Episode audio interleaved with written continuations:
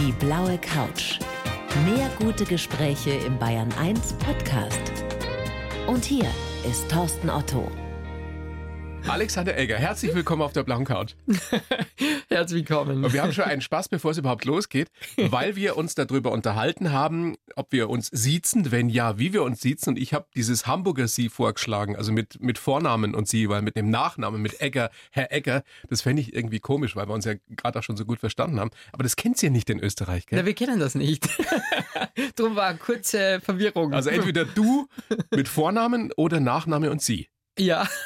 Was Also- ist Ihnen dir jetzt lieber? Bei uns, ich lebe am Wolfgangsee. Ja. Und da sind wir alle bei du. Alles klar. Also Alexander, Thorsten. Super, Thorsten. So machen wir's. Alexander, ich habe in der Vorbereitung festgestellt, dass es manchmal schon sehr, sehr interessant ist, dass man durchaus Gemeinsamkeiten hat, wo man sie überhaupt nicht vermuten möchte. Wenn man jetzt deine Biografie kennt, du bist heute Speaker, du bist äh, Vortragsredner, Motivationscoach, aber du sagst auch, du warst in deiner Kindheit extrem schüchtern. Genau Absolut. wie ich. Und mir glaubt das auch keiner. Aber es, es war wirklich so. Bei dir auch, ne? Ja, und dann haben wir den Schalter umgelegt, glaube ich, oder? Ja, aber warum hast du den Schalter umgelegt? Bei mir war es so, weil es mir einfach so genervt hat, dass mir immer zu spät die schlagfertige Antwort eingefallen ist. Wie war es bei dir? Bei mir war es so, dass ich ja berufsbedingt, ich wollte ja den Beruf des Motivationstrainers machen. Also ich wollte einfach Menschen inspirieren, dass das dann ein Motivationstrainer macht. Das war ja auf der Hand. Und wenn man vor Leute spricht, dann sollte man doch ein Stück weit diese Schüchternheit ablegen. Und sie ist bei mir nicht ganz weg, wenn ich vor viele Leute spreche.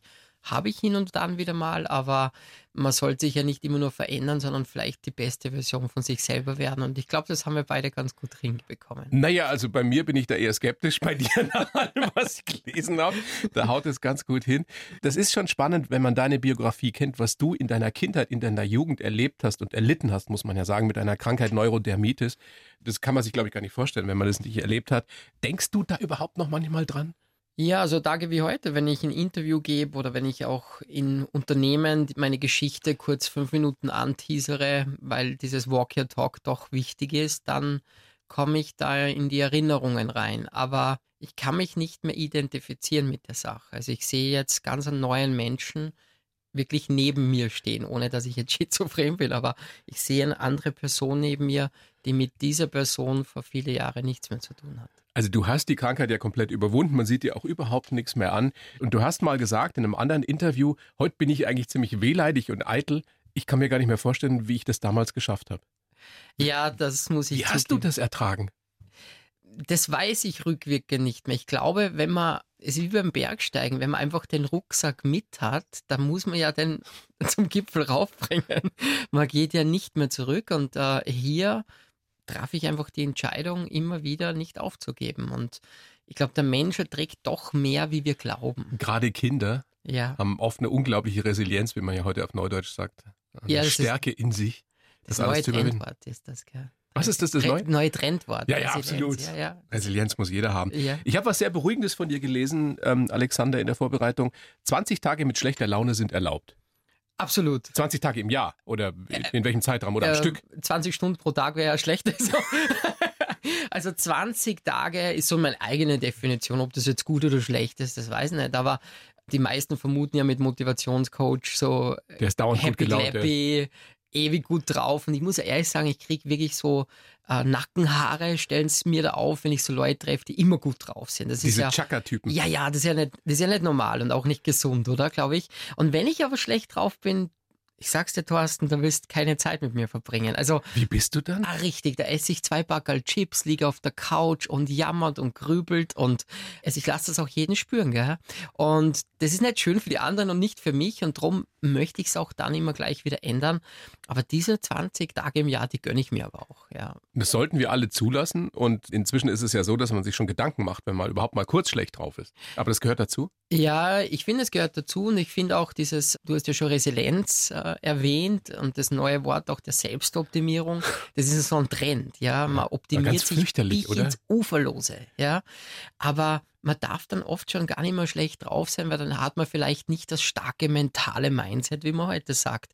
Aber ich glaube, wenn es jetzt nur schön Wetter wäre, ich habe, also nur, dass du ein Bild hast, ich habe mit jemandem gesprochen aus Las Vegas, einem Bürger dort, und der hat gesagt, ihm geht dieses Sonnenwetter so auf den A-Punkt, ja, 310 Tage im Jahr, 40 Grad, wolkenlos.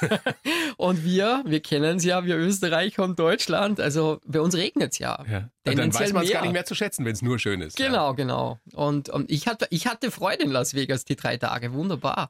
Aber für die Bürger halt äh, nicht das Gelbe vom Ei. Und so ist es im Leben auch.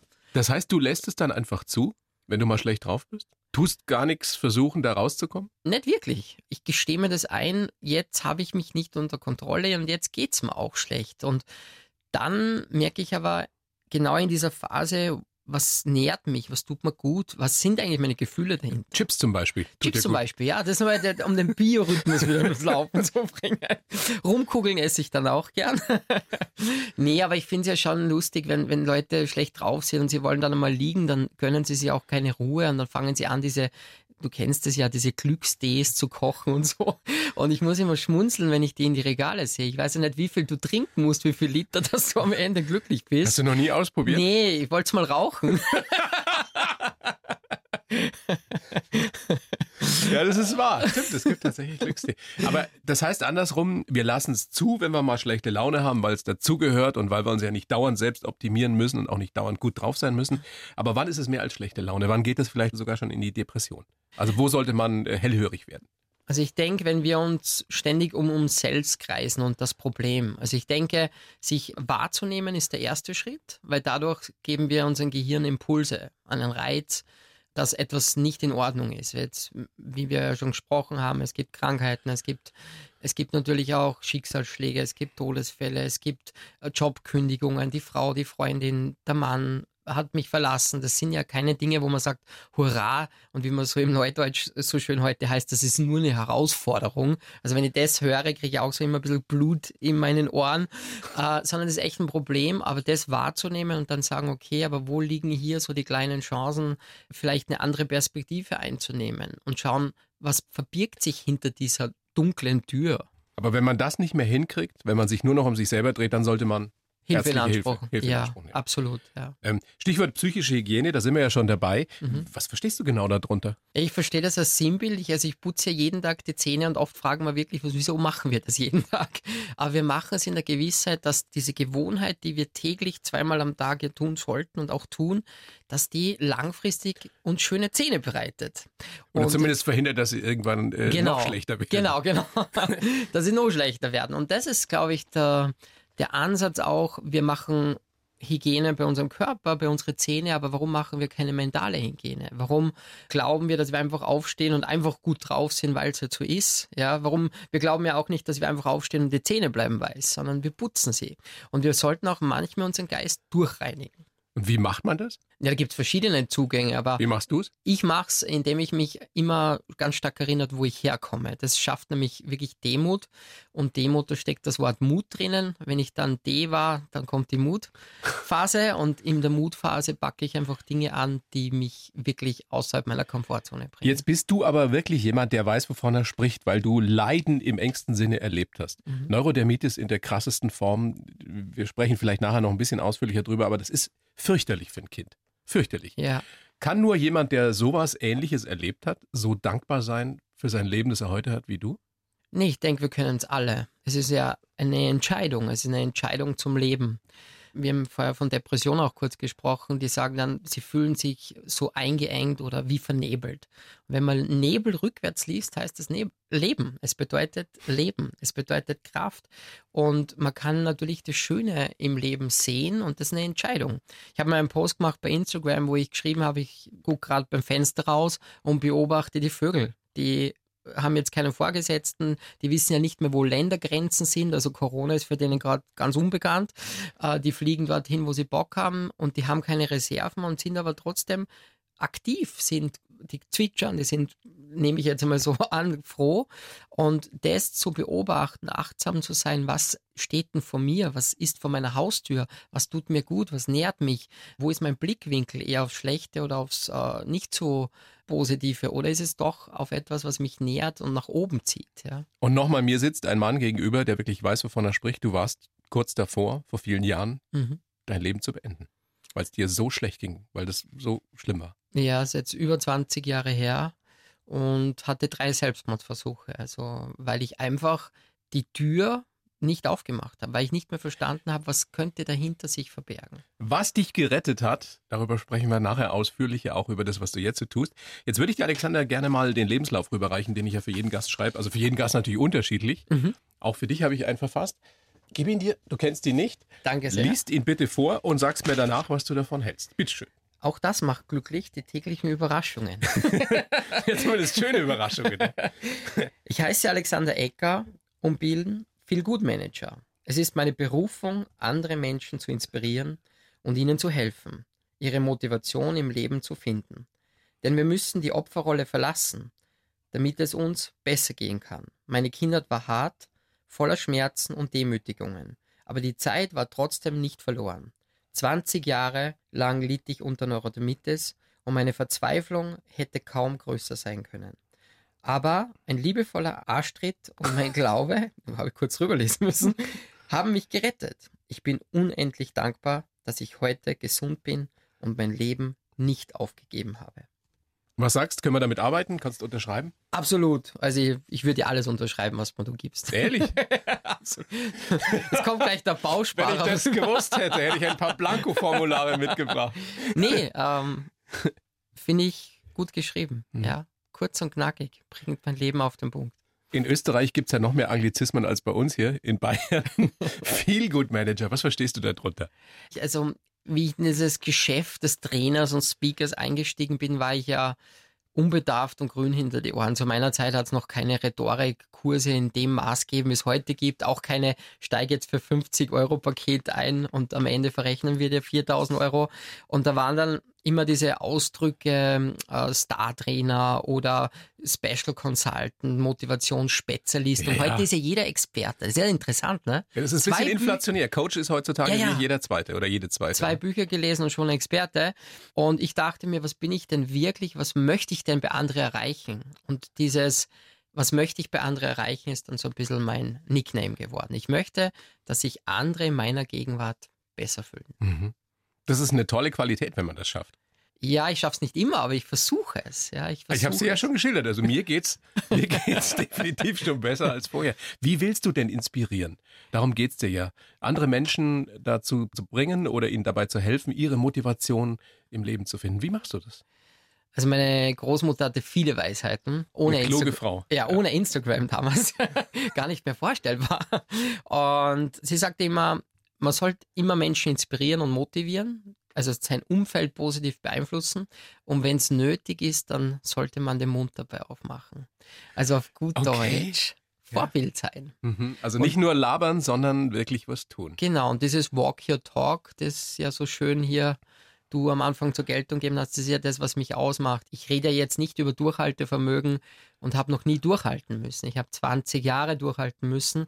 Wir sind in einer schweren Phase der Corona-Zeit und die Leute werden schon müde nach eineinhalb Jahren. Und das geht ja noch nicht mehr immer auf die körperliche Substanz. Also was heißt das, wenn man dann voller Schmerz ist im Bett? Was heißt das, wenn man verzichten muss? Und da weiter dran zu bleiben, ja, von dem spreche ich ja in meinen Seminare. Und das kommt wahrscheinlich bei den Leuten deshalb gut an, weil ich es halt erlebt habe oder erlitten, wie du so schön gesagt hast. Ja. Deswegen bist du so glaubwürdig und du sagst ja auch, wir können es nur schaffen, dass es uns besser geht, wenn wir aus dieser Opferrolle, egal wie die entstanden ist, rauskommen. Aber das ist ja unfassbar schwer. Mhm. Das ist ja schon schwer, wenn man jetzt kleinere Verluste, Schicksalsschläge hinnehmen muss, wie, was weiß ich, Krise in, in der Beziehung irgendwie. Jetzt bei mir, der Hund ist gerade gestorben oder so. Das ist ja schon nicht einfach. Aber nochmal 20 Jahre Schmerzen, es ist mir ein Rätsel. Kann das wirklich jeder, jede hinkriegen? Ich denke, ich bin gezwungen worden, der situationsbedingt, aber es gibt ja auch kleinere Krisen. Ich akzeptiere grundsätzlich einmal, dass jeder seines Krises ja, jeder hat eine Krise und, und für jeden ist die Krise die größte Krise. Also ich mag es ja. gar nicht, wenn man so Vergleiche zieht. Ich war zum Beispiel jetzt 20 Jahre krank und wer andere hat vielleicht jetzt nur einen Heuschnupfen im Sommer. Für dem ist der Heuschnupfen das größte Problem und für mich waren es die 20 Jahre. Naja, man neigt natürlich auch in diesem großartigen Land bei euch genauso wie bei uns schon sehr schnell dazu zu jammern. Ja, absolut. Also bei jeder kleinsten ja. Schwierigkeit oft. Ja, ja bei, bei den Österreichern ist es ganz stark. Wir haben ja da vorne einen Frontallappen, der ja für Entscheidungen zuständig ist. Die Entscheidung, dass uns es gut oder schlecht geht. Den, den habt sogar ihr Österreicher. Ja, ja, und da, da genau, die haben sogar wir, nur bei Fußballspielen. nur Spaß, gell? nur, ich weiß, aber bei, Fußball, sehr bei Fußballspielen schalten wir den nicht ein. Aber wir Österreicher haben vorne auch noch einen Jammerlappen. Also, den haben wir auch. Den, das, den gibt es in Bayern genauso. Das ist ganz normal, ja. ja, ja. Das ist ganz normal am, am, am Tagesalltag integriert.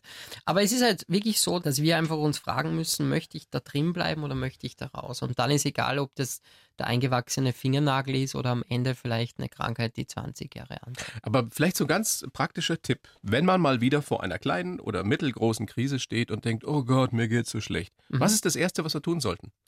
Das Erste, was ich gemacht habe, ist, die Psychologie, ich habe auf der Universität ein bisschen aufgepasst, spricht von Sekundärgewinne. Sprich, wenn ich Leid habe, habe ich ja auch Vorteile. Bei mir war es so, ich durfte die Welt bereisen, war in viele Kliniken. Meine Schwester hat es nur. Weil du wegen deiner Neurodermitis genau. immer auf der Suche nach Therapien warst. Genau, ja. Ich war in verschiedenen Therapiezentren und durfte die Welt bereisen. Ich war in Israel und Spanien und in verschiedenste Länder. Meine Schwester hat es nur bis nach Italien in den 80er Jahren geschafft. Also hier sieht man, der Gewinn war hier, ich konnte reisen. Oder bei, zweites Beispiel, wenn in der Schule ich schlechte Noten ausfasste, dann fragte die Lehrerin natürlich empathisch, Alexander, hattest du wenig Schlaf? Und mein Durchschnittsschlafpensum war zwei bis drei Stunden in der Nacht. Zwei und, bis drei Stunden? Ja, durch den hohen Juckreiz und das Kratzen konnte ich nicht einschlafen nochmal, wie kann man das denn aushalten? Du hast über Jahre nur zwei bis drei Stunden die Nacht geschlafen. Ja. Als Kind, auch in der Pubertät dann. Absolut. Dementsprechend Konzentrationsschwäche etc. Und wenn man da natürlich dann sagt, man hat schlecht geschlafen, dann wird die Lehrerin weich und sagt, magst du die Prüfung noch mal wiederholen? Und dann durfte ich das. Und ich glaube, man sollte sich mal konkret und ehrlich zu sich selber sein, die Frage stellen, was passiert eigentlich, wenn ich das Problem jetzt nicht mehr habe? Also wenn ich jetzt zum Beispiel eine Trennung gerade habe, was passiert, wenn ich jetzt von meinen Freundinnen nicht mehr bemitleidet werde? Was muss ich denn dann tun? Was sind die neuen Schritte? Die neuen Schritte sind vielleicht auf neue Menschen zugehen. Und dafür braucht es nämlich Mut. Mhm. Und dafür braucht es eine Entscheidung. Und dafür braucht es auch den ersten Schritt. Und oft hat ein Problem auch einen Sekundärgewinn. Und oft weiß man erst im Nachhinein, wofür es vielleicht gut war. Exakt, ja. Und du wärst sicherlich nicht heute der Coach, der du bist, mhm. der viel gut Coach, wenn du diese Leidensgeschichte nicht hättest. Absolut. Ich glaube, ich wäre ganz was anderes. Ja. Vielleicht die Firma von Papa übernommen oder sonstiges. Ja. Ja, sehr, sehr schön finde ich dein Motto. Es gefällt mir richtig gut. Helping people to shine. Also du möchtest Menschen helfen, dass sie, dass sie leuchten. Ja. Dass sie scheinen, ja. dass das Beste in ihnen zum Vorschein kommt. das hat auch meine Oma immer gesagt. Die hat gesagt, du, Alex, es gibt Menschen, die betreten den Raum und erstrahlen ihn und es gibt Menschen, die verlassen den Raum und erstrahlen ihn. und, das ist sehr gut. Deine Oma muss so eine großartige Frau gewesen Ja, sein. das war meine Urgroßmutter, die war wirklich, die hatte so viel Weisheit. Weisheit ist ja so gelebte Erfahrung, oder? Ja, hat nichts mit der Uni zu tun. Nee, gar nicht. Die hat nie eine Uni besucht. Opa war Jurist, also war ein Staranwalt in Salzburg und war wirklich mit den Who is Who unterwegs, aber die Omi hat eben zwei Weltkriege überlebt. Der wurde zweimal das Haus niedergebombt. Die hat vier Kinder, einschließlich mich, großgezogen. Damals hat es noch Du bist bei deiner Uromi aufgewachsen, ja, die ersten ja. sechs, sieben Jahre. Genau. Deine Mama ganz jung, ja. dich mit 19 mhm. gekriegt hat und der Papa viel gearbeitet hat. Genau. Und meine Eltern waren dann geschieden, Mutter wirklich überfordert und damals war alleinerziehende Mutter noch ein ganz anderes Setting wie heute. Und ja, also es ist passiert, wie es passiert ist, aber meine Oma hat mir immer das Gefühl gegeben, dass ich gut bin, dass ich geliebt bin, gewollt bin, dass ich einzigartig bin. Und die hat mir immer gelernt, wirklich das Positive zu sehen. Also wenn Kinder mich bespuckt haben oder mit Steinen beworfen und Zombie-Gesicht genannt haben, dann du hat Du wurdest Zombie-Gesicht genannt immer in der wieder, Schule. Ja. Kinder können so grausam sein, oder? Absolut. Und als Kind versteht man das auch nicht. Und dann hat meine Oma mich immer angeschaut, hat mir wirklich gedrückt in die Augen, wirklich tief in die Augen geblickt und hat gesagt, du Xand, ich glaube, die sind nur eifersüchtig, weil du so schöne Zähne hast. Und ja, so kompensiert man das dann, gell? Und, und du brauchst immer eine Person im Leben, die dich wirklich bei der Hand nimmt und dich positiv schubst, egal in welche Richtung, aber irgendwo hin. An diese Sätze deiner Oma, deiner Uromi, hast du auch gedacht, der Phase, als es dir dann am schlechtesten ging. Ne? Genau. Exakt. Als es wirklich auf der Spitze stand. Ja, ja. Mache ja. ich weiter oder will ich nicht mehr? Genau, da habe ich an meine Omi gedacht und an ihre Worte. Es gibt ja auch, und das finde ich auch sehr spannend, so einen Schlüsselmoment, warum du überhaupt Coach geworden bist. Du hast ja Versicherungsfachmann, hast du gelernt, ne? Genau, Versicherungsfachmann und Bürokaufmann habe ich gelernt. Wolltest eben aber trotzdem deine Schüchternheit überwinden, hast schon so den einen oder anderen Vortrag gehalten. Es muss einen Vortrag gegeben haben auf der Krankenpflegeschule in, in Salzburg. Ja, genau.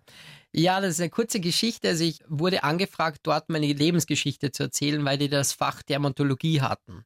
Und der Anruf war kurz und knackig, haben Sie Zeit, Sie kriegen 50 Euro für 30 Minuten. Also die wussten, dass du an Neurodermitis früher ja, gelitten hast. genau, von meinem Primararzt. Das war ein sehr enger Wegbegleiter und der hat mich da empfohlen. Und ich habe mir gedacht, Wahnsinn, 50 Euro für eine halbe Stunde Arbeit, also muss ich lang Rasen mähen.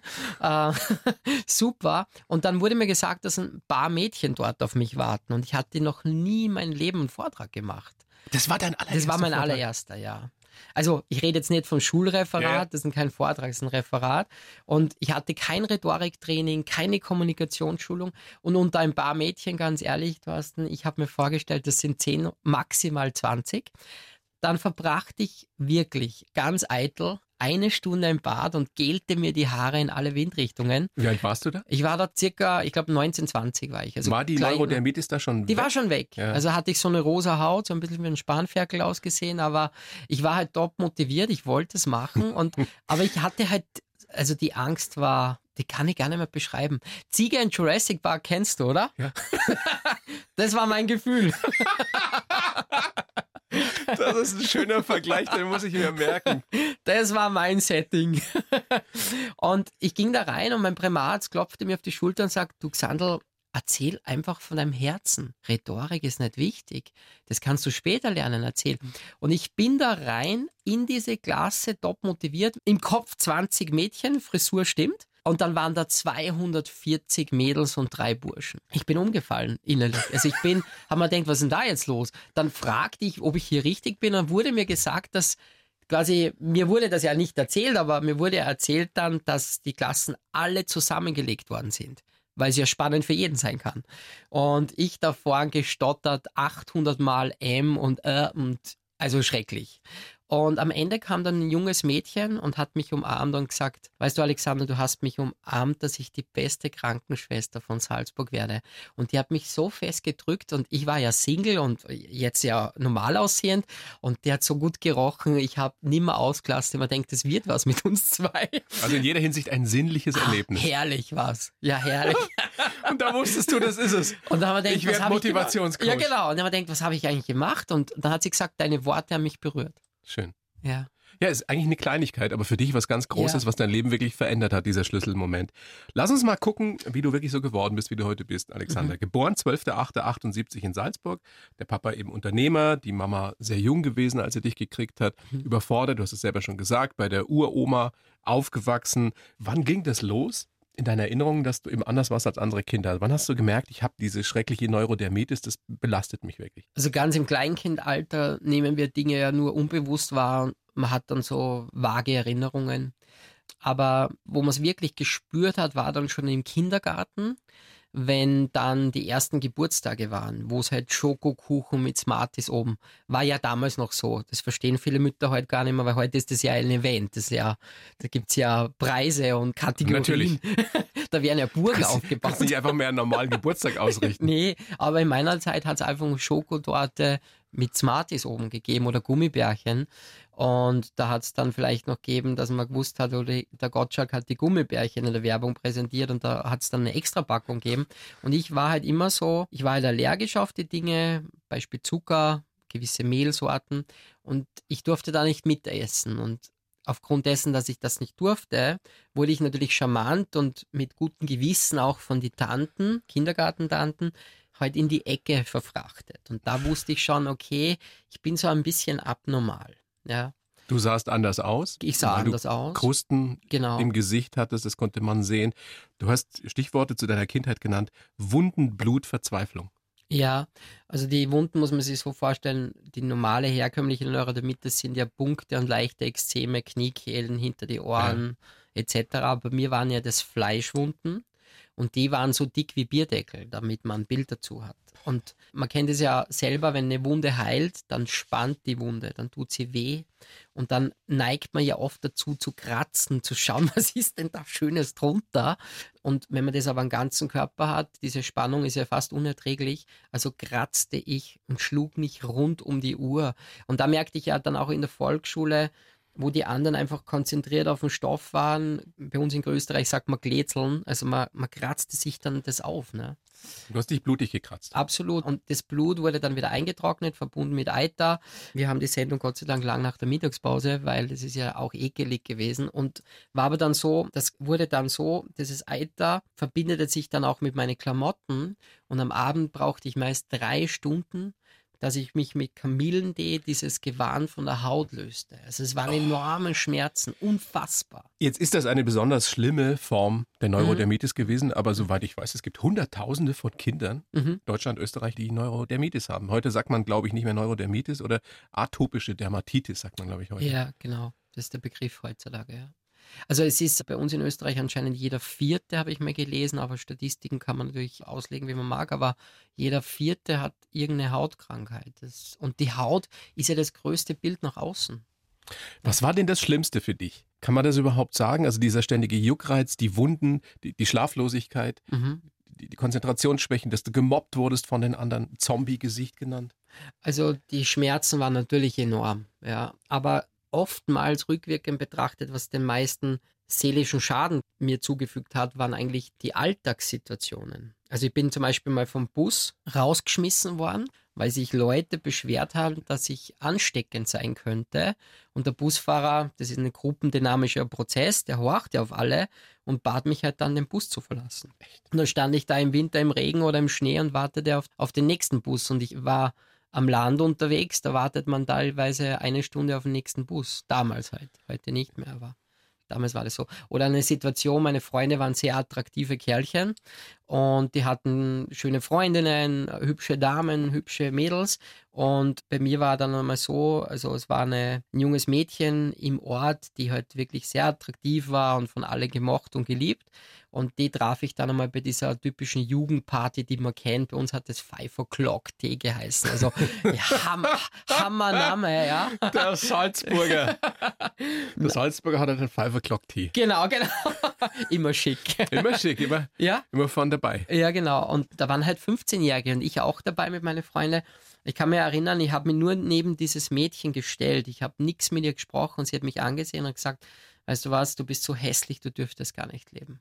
Und das ist tief in mein Herz, tief in mein Herz. Und das Dritte, was ich mir noch gemerkt habe, war meine Lehrerin. Ich hatte zwei Lehrerinnen. Die eine war so ein bisschen, ja, wie soll ich es nicht, dass ich jetzt was Falsches sage, aber so wildes Haar und extrem alternativ und die sprach immer so ein bisschen mystisch, so Kinder, glaubt an eure Lebensträume.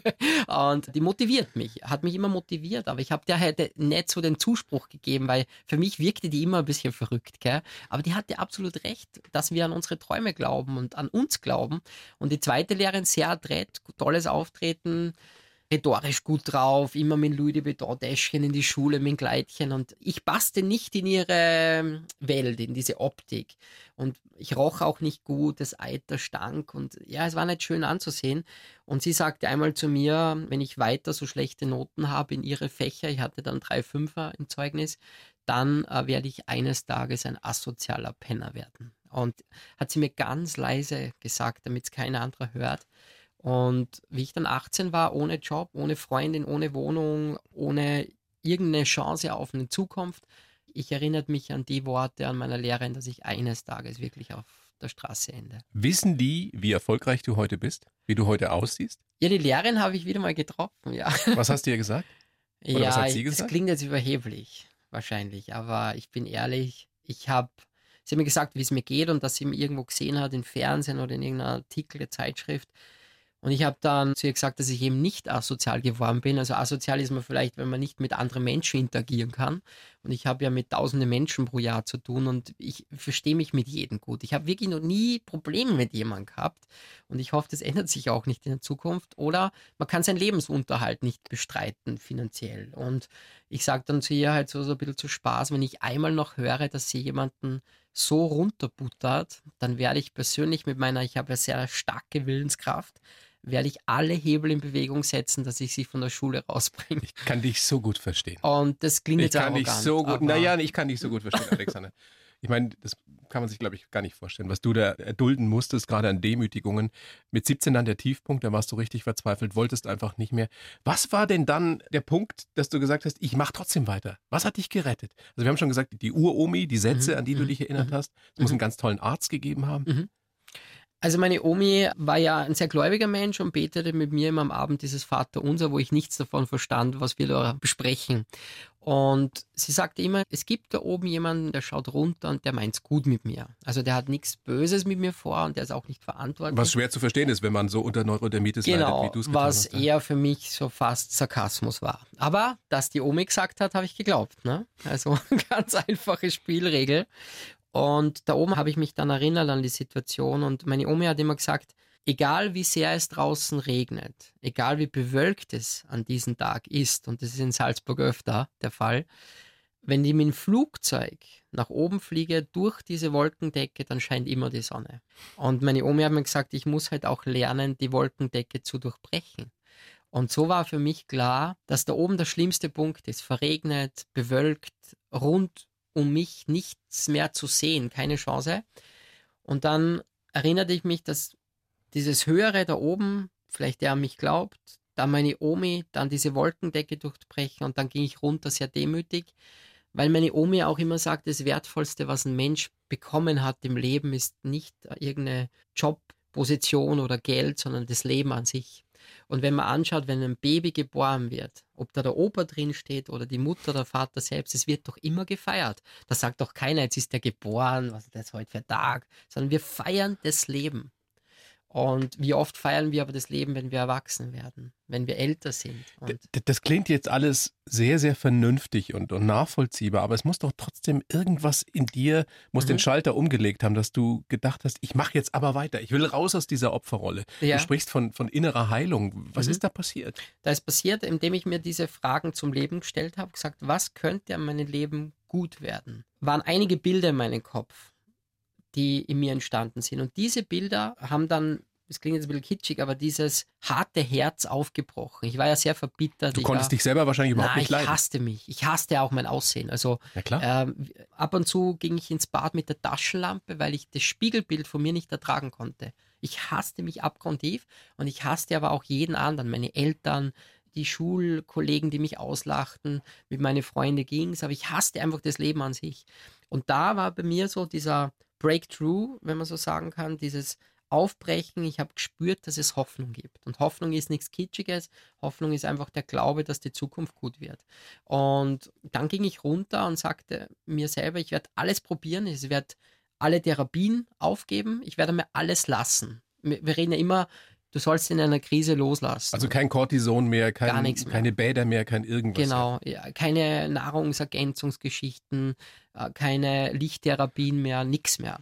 Und dann ging ich zu meinem Primararzt, und Dr. Punkt, Punkt, Punkt, Primarius, und sagte halt dann, okay, wäre das möglich, würdest du mir dein Commitment geben? Dann sagte du, das Wichtigste, was du lernen musst, ist glücklich zu sein, loszulassen. Und er gab mir sein Okay.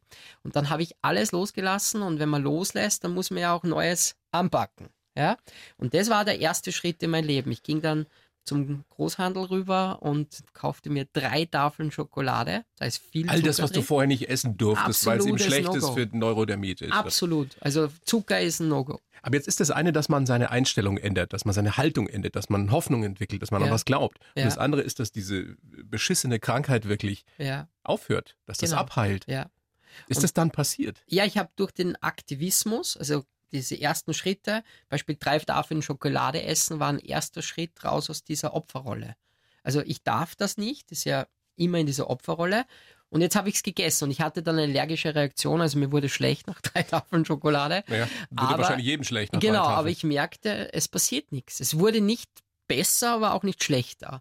Und dann ging ich am Abend her und stellte mir, und das war mein zweiter Schritt, ich stellte mir mal ein Leben ohne der Krankheit vor, nahm mir ein Blatt Papier, man kann euch Krankheit, Klammer auf, Problem, Sorge, äh, Krise, Klammer zumachen und schrieb mir alles auf, was, was mein Leben anders aussehen lassen würde, wenn ich diese Krankheit nicht hätte. Also ich war ja im Krankenhaus, hatte viel Zeit, ich habe nicht arbeiten gehen müssen. Und da stand dann am Zettel einen Job finden.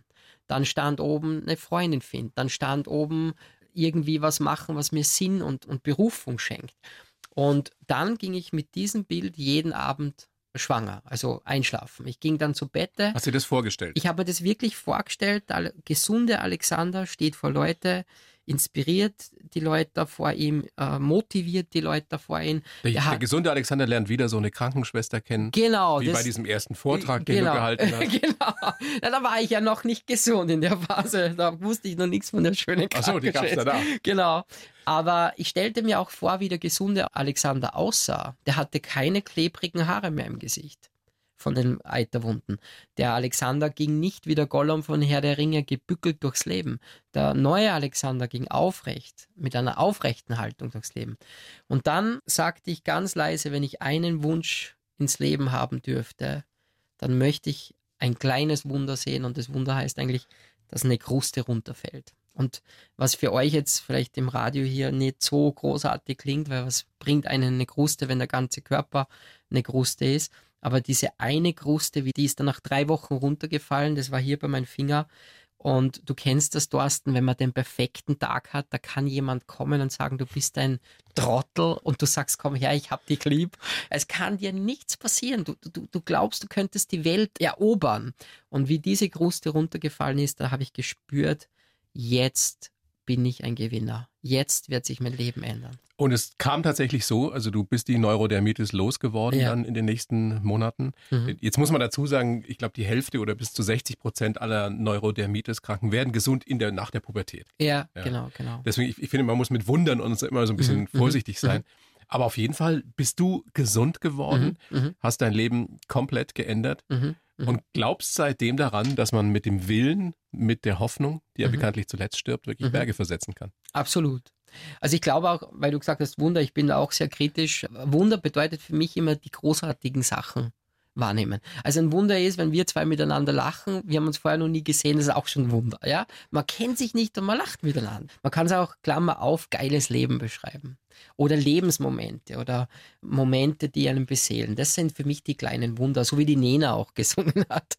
Das sind die kleinen Lebenswunder. Mhm. Und für mich bedeutet wirklich nicht aufzugeben und diese Schritte zu gehen in eine neue Dimension, in ein neues äh, Kapitel. Also mein Arzt hat mir immer gesagt, Alexander, das Leben ist wie ein Buch und die meisten machen keinen Punkt. Und das hat mir geholfen, einen Punkt zu machen. Der Punkt hinter dieser Krankheit. Punkt. Abzuschließen mit etwas. Abzuschließen. Neues Kapitel. Und da muss ich natürlich aber auch selber schreiben. Und selber schreiben heißt aktiv die Dinge angehen. Wenn ich schüchtern bin, liebe Leute auch da draußen, dann bitte geh in die Metzgerei und wir kennen das ja, da sagen die Leute, ja, 10 Decker und das Gegenüber sagt, ja, sind aber 14 geworden, passt es? Und wenn ich schüchtern bin, sage ich jetzt nein. Warum? Weil dann lerne ich das erste Mal zu meiner Meinung zu stehen. Äh, man sollte das nicht im eigenen Ort machen, nur ein kleiner Tipp, sondern irgendwo umgrenzend 40 Kilometer außerhalb. Äh, aber das wäre doch mal eine Idee, wie ich zu meiner Meinung stehe. Grundsätzlich ja? raus aus der Komfortzone, wie man so schön sagt. Das, ja? das schadet nie. Absolut. Und wenn man dann so eine Geschichte erzählen kann wie du, Alexander, mit dieser Glaubwürdigkeit, die du hast aus deiner Leidensgeschichte, das ist, ich bin wirklich schwer beeindruckt. Diese Dankbarkeit, die du ausstrahlst, die aus jedem zweiten deiner Sätze äh, rauszuhören ist, glaubst du, das ist wirklich bis an dein, dein Lebensende begleiten, irgendwann mal in 60, 70 Jahren? Ja, Leute sagen mir nach, dass ich authentisch und sehr direkt und ehrlich bin und darum äh, bin ich auch hier ehrlich. Es gibt Tage, wo ich einfach das nicht schätze und diese Tage gibt es, aber sich immer wieder zu erinnern, für was im Leben können wir dankbar sein und da gibt es so viele Dinge, was wir haben, wo wir keinen Mangel haben. Ganz zum Schluss, Alexander, dein Rat an all die Kinder, Jugendlichen da draußen, auch an die Eltern, die äh, mit Neurodermitis mhm. geplagt sind? Mhm. Was tun die? Also mir hat mein Arzt einen Rat gegeben, der mir geholfen hat und den möchte ich gern weitergeben. Der hat gesagt, aufgeben tut man nur am Brief, aber nicht sich selber. Man sollte nie aufgeben. Und man sollte nie auf halbem Wege stehen bleiben, denn wir wissen nicht, wie weit wir schon sind, damit diese Tür aufgeht. Und vielleicht sind wir nur einen Schritt davon entfernt. Was für ein schönes Schlusswort. Alexander Egger, ich bedanke mich sehr bei dir, das war großartig. Vielen Dank. Bleib so, wie du bist. Inspiriere die Menschen und was gibt es zu sagen? Wo kann man gucken, wenn man über dich was lesen will? Hast also unter alexanderecker.at findet man mich und auch bei Instagram unter alexecker.impuls. Vielen herzlichen Dank und alles Gute. Danke, danke, Thorsten. Die blaue Couch, der Bayern 1 Talk als Podcast. Natürlich auch im Radio. Montag bis Donnerstag ab 19 Uhr.